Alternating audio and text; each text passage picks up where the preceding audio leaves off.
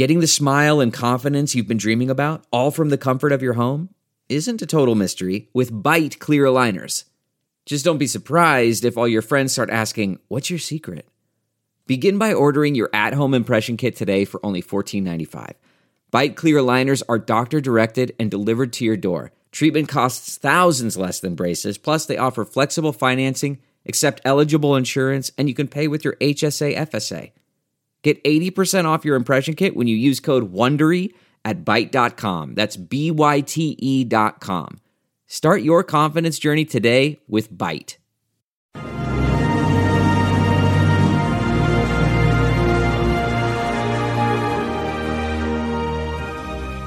Hi, everyone. Judge Andrew Napolitano here for Judging Freedom. Today is Wednesday, August 5, 2023, Wednesday of Holy Week in the Christian calendar.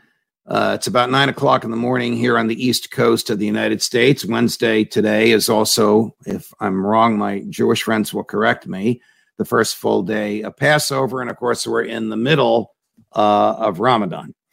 Uh, but solos today, uh, hot topics today are Trump, Trump, and Trump. I'm going to do my best to summarize for you everything that happened yesterday and with a, a little bit of an apology, uh, which you'll hear uh, forthcoming. Uh, so, yesterday, of course, the former president appeared in court as a criminal defendant. This is New York State Supreme Court. It's the trial court in New York. It has an odd name in most states. The Supreme Court is the highest court of the state in New York, and this system has been around for more than 100 years. The Supreme Court is the trial court. The highest court in the state is called the Court of Appeals. Uh, so uh, Trump appeared uh, in New York State Supreme Court, a trial court, a state trial court, where all kinds of crimes are tried, not low level things like uh, jaywalking or shoplifting, but serious crimes uh, for which a grand jury indicts. New York follows the same system as the feds do, and as do most states, but not all states, that felonies have to be uh, commenced by a grand jury. Grand jury almost always does what the prosecutor wants it to do. The grand jury meets in secret. There is no judge physically in the room. There's a judge available when there's a dispute between a witness and the grand jury or a witness and the prosecutor who's presenting the case before the grand jury. A typical grand jury meets for 18 months, two or three days a week, six or seven hours a day. And prosecutors come in, present their case, leave. The grand jury votes. If it's an indictment, the prosecutor gets his indictment, then he goes out and arrests the uh, defendant, and and that process uh, begins and culminates in a guilty plea or a dismissal or a jury trial and an acquittal and a or a conviction. There could be a variety uh, of endings. This grand jury that indicted Donald Trump also heard other matters, and, and that would explain its erratic uh, schedule. They're on again. They're they're off again. There are people before the grand jury. We can't figure out why they're there. What do they have to do with the Trump uh, case? Well, they had nothing to do with the Trump case. They were there testifying on other cases. We don't know the vote in the grand jury. There are 23 grand jurors. It only takes a majority. That's 12 uh, to indict. I can tell you from my own experience, most grand juries vote unanimously either to indict or not to indict. We don't know what the vote is. We'll probably never find it out. If a grand jury always does what the prosecutor wants it to do, of what value is it? That's a great philosophical question. Defense lawyers would tell you there is some value to them because the defense lawyers get the testimony of the witnesses who testified before the grand jury before those witnesses testify at the trial. So you have a roadmap of what the witness said to the grand jury.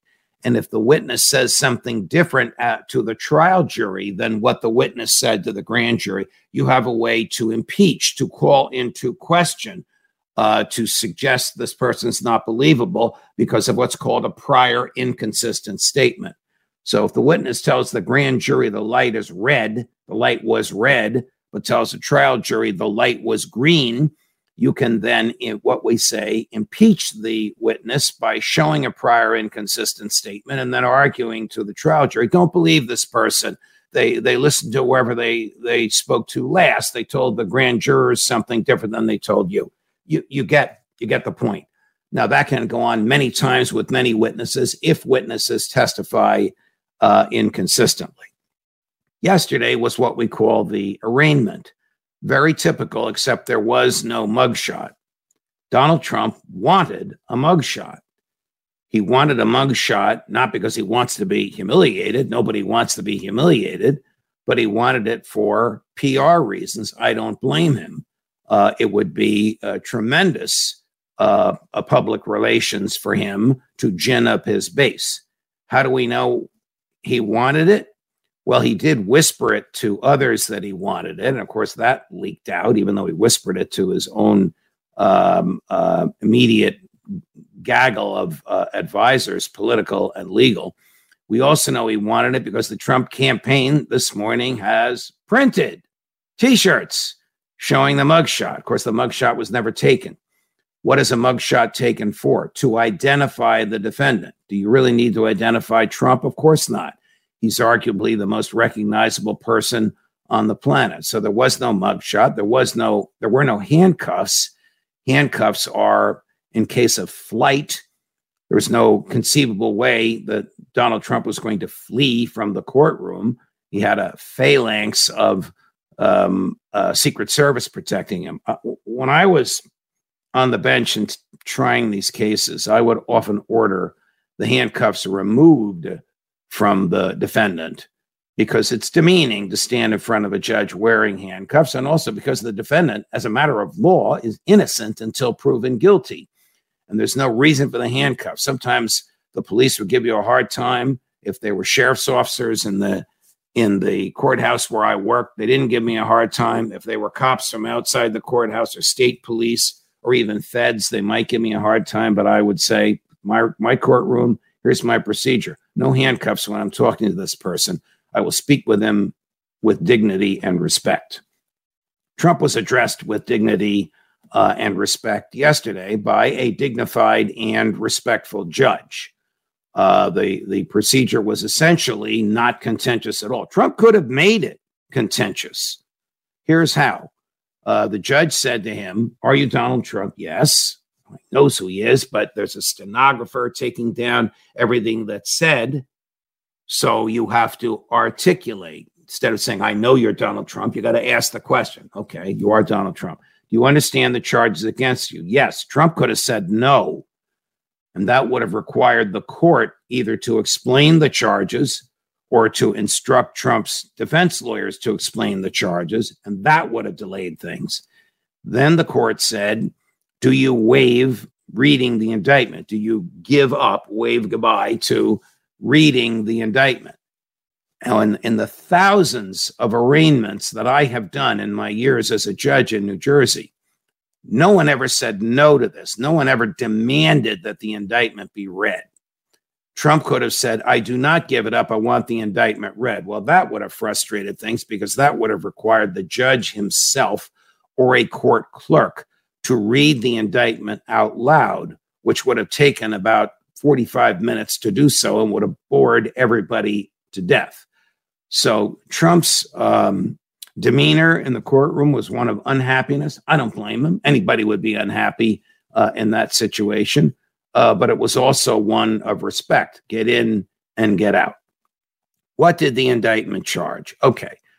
When I read the indictment, my reaction this is where I owe everybody an apology. My reaction was this is chopped liver. This doesn't charge anything. All it does is list the the statutes that he allegedly violated. There's no meat on the bones. Uh, Susan Estrich, the uh, very uh, brilliant and gifted former professor at Harvard Law School and then at Stanford Law School and a longtime friend uh, and colleague of mine said the same thing. We're scratching our heads. We just can't believe this. This is this is nothing. Okay, so New York has a different system than other states, just like they have different nomenclature for their courts. In New York, the indictment just lists the statutes the defendant is accused of violating. Then Later on in the same day, the prosecutors file a statement of facts in which they swear that the evidence that they have will prove these facts. That statement of facts is the meat on the bones, which in other systems, the federal system, California, where Susan Estrich practices, New Jersey, where I was a where I was a judge, almost all states in the union, except New York, the indictment lists all the allegations and everything that they say that the defendant did. In New York, they separate it. The indictment lists just the statutes that were violated. The statement of facts lists all the allegations. What did the statement of facts list? It is a serious condemnation of Trump's deceptive behavior. And I'm making an, a, a, summary from the government's point of view. In a few minutes, I'll make the summary from Trump's point of view. From the government's point of view, it is a serious condemnation of a very sophisticated scheme to hide from the taxing authorities of the state of New York the use of corporate funds for a personal debt. When Michael Cohen paid $150,000 to Stormy Daniels, when he paid, uh, excuse me, 130,000, when he paid 150,000 to another lady, Stephanie McDougal, I believe is her name, when he paid 30,000 to the doorman. Little footnote here. I know the doorman. The doorman was once a doorman in a building where I lived, Dino. I didn't know anything until yesterday about some allegation that Trump fathered a child. This child, if this happened, I don't even know if it happened. Trump denies it. This child would be an adult by now. But when when Michael Cohen paid Dino as well as lawyers for Stormy Daniels and um, Stephanie or Susan, forgive me, I forget the name, McDougal. And then Trump reimbursed Cohen. If Trump had done it out of his own personal funds, personal income, subject to New York State income tax, no harm, no foul, no crime. But because Trump used corporate funds, he arguably used tax free dollars because ordinary corporate expenses are not subject to income tax, as many of you know. So he used tax free dollars to pay a personal debt. If it wasn't a personal debt, if this was not to save his marriage with Melania, but rather it was a campaign debt, then there's another crime there using tax free dollars to pay a campaign debt. If he had paid his own money, used his own money to reimburse Cohen, and listed that money as a campaign contribution, his own money to his own campaign. He can do that. No harm, no foul, no crime. It's all because he used corporate funds. So the DA uh, was one step ahead of us. We were all arguing, and I'll give you the, the defense version in a minute. We have a rather uh, uh, strong incendiary statement from my friend Joe Tacopina, who's the chief uh, defense lawyer uh, for Trump. We were all arguing that this indictment isn't going to wash because it argues a federal crime violating the federal election laws by using corporate funds to pay a campaign debt as the crime being hidden by the bookkeeping deception. So, bookkeeping deception, putting something in your books, in your general ledger of your corporation, uh, as an ordinary, reasonable legal expense when it's not is a misdemeanor, a rather low level crime. Maximum time in jail is 360 days. Nobody goes to jail for it unless you do it in a uh, repetitive manner. But if the bookkeeping deception is done in order to hide a felony, avoiding taxes, using corporate funds for a personal debt, using corporate funds for a campaign debt, then each of those misdemeanors becomes a felony. That's the law in every state uh, in the union. What were the 34 felonies charged against Trump? Each time Trump caused corporate funds to reimburse himself after he paid Michael Cohen or to reimburse Cohen directly, it was done both ways. That was a felony. And those were the felonies that the DA charged yesterday. So the argument that it's a federal felony, yeah, there's a federal felony there violating uh, the federal election laws by using corporate funds to pay a campaign debt. There's also a state felony there, using corporate funds to pay a personal debt, uh, which denies the state of New York its tax dollars. Now, a moment about taxes. I'm smiling because you all know me. I believe that taxation is theft. I'll say it again taxation is theft. You're home at night watching TV. There's a knock on the door. You open up the door. There's a guy there with a gun. Guy says, Give me your money. I want to give it away in your name. What the hell is this? I'm going to call the police. Don't bother. We are the police. We're here to collect your taxes. That's the mafia model. Give us your money or else. That's what the government uses. If the government wants tax dollars, they should deliver services and we should pay dollar for dollar what the services are worth. Don't send your kids to government schools, your taxes should be lower. Get rid of your own garbage, your taxes should be uh, lower. Don't use whatever benefits the government is making available to others, your taxes should be lower. That's not the world we live in. We live in a world where, where tax rates go across the board 10% for you earn this much, 15% you earn that much, 39% you earn that much, and we all pay taxes. The DA is not in a position to say, okay, taxation is theft. I'm going to overlook this. Judge Napolitano was right. Most people laugh at the idea that taxation is theft, but when you think about it, it is.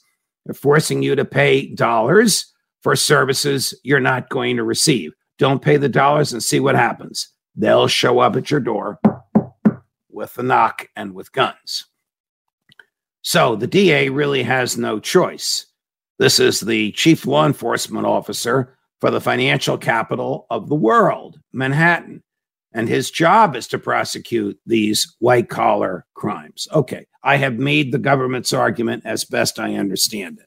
Here is Joe Tacopina last night, my buddy. He actually appeared before me uh, when I was on the bench. He's a superb uh, trial lawyer. Not everybody agrees with that, but I've seen him in action, and I think he is. Um, here he is last night uh, attacking the indictment, attacking the statement of facts that followed the indictment, and attacking the entire prosecution. The, the DA said uh, we have had available to this office additional evidence that was not in the office's possession prior to my time here. So he's talking about some new evidence. Are you aware of what that might be?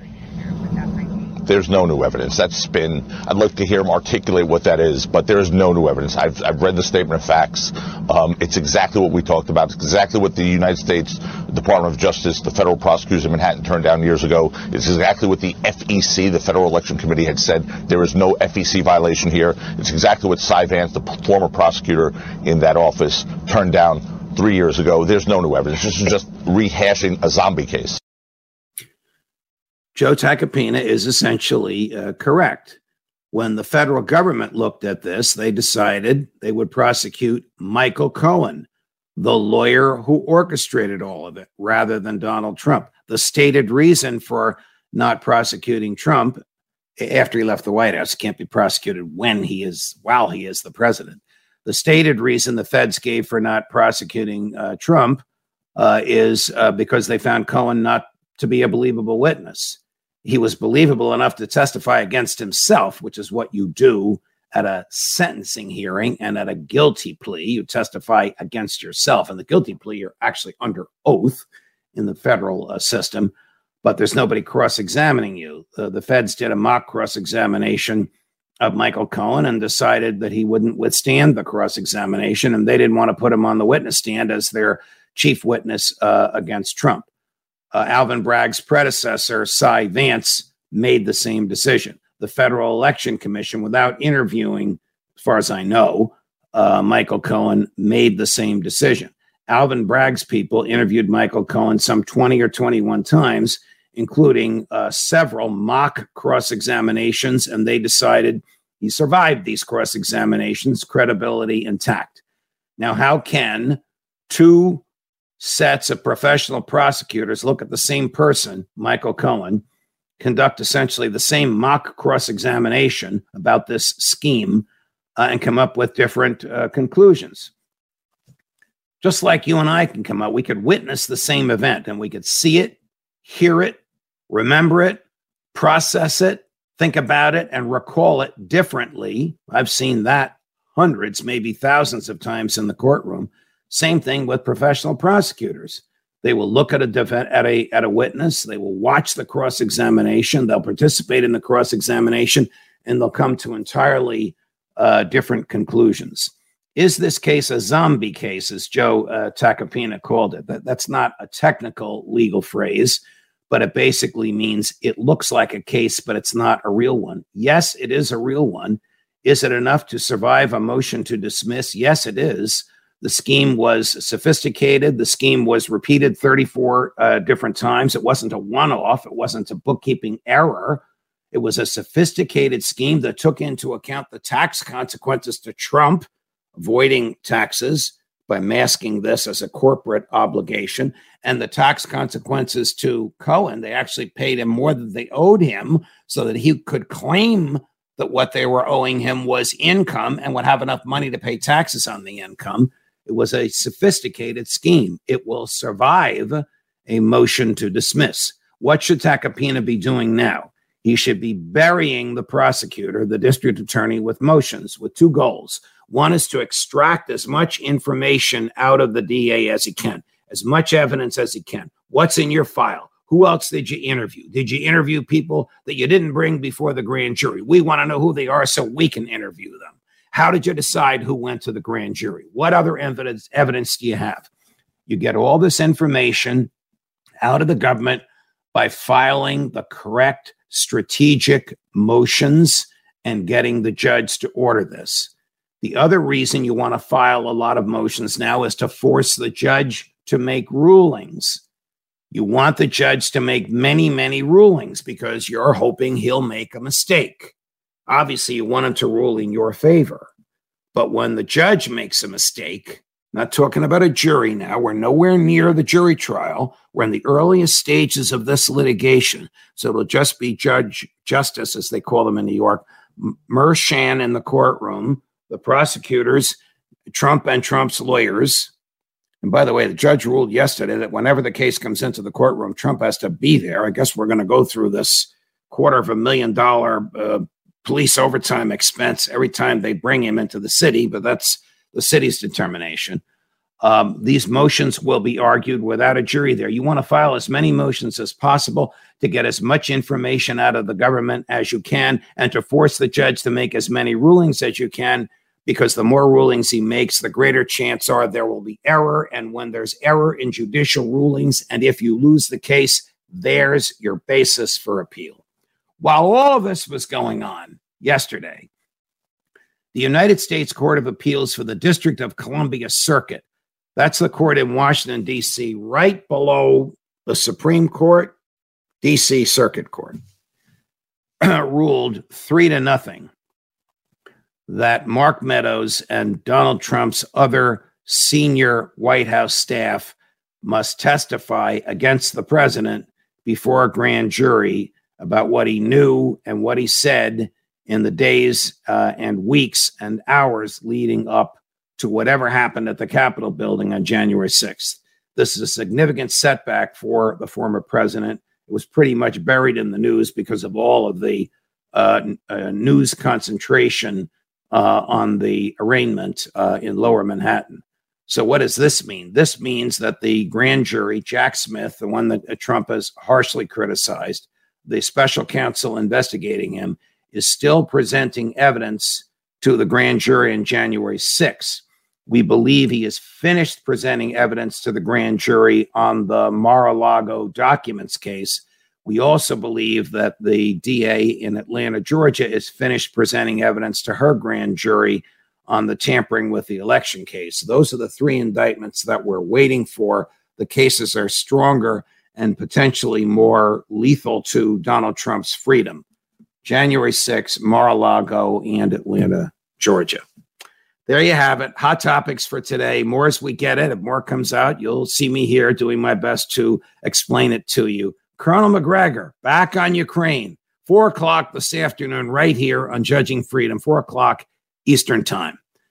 Judge Napolitano for Judging Freedom.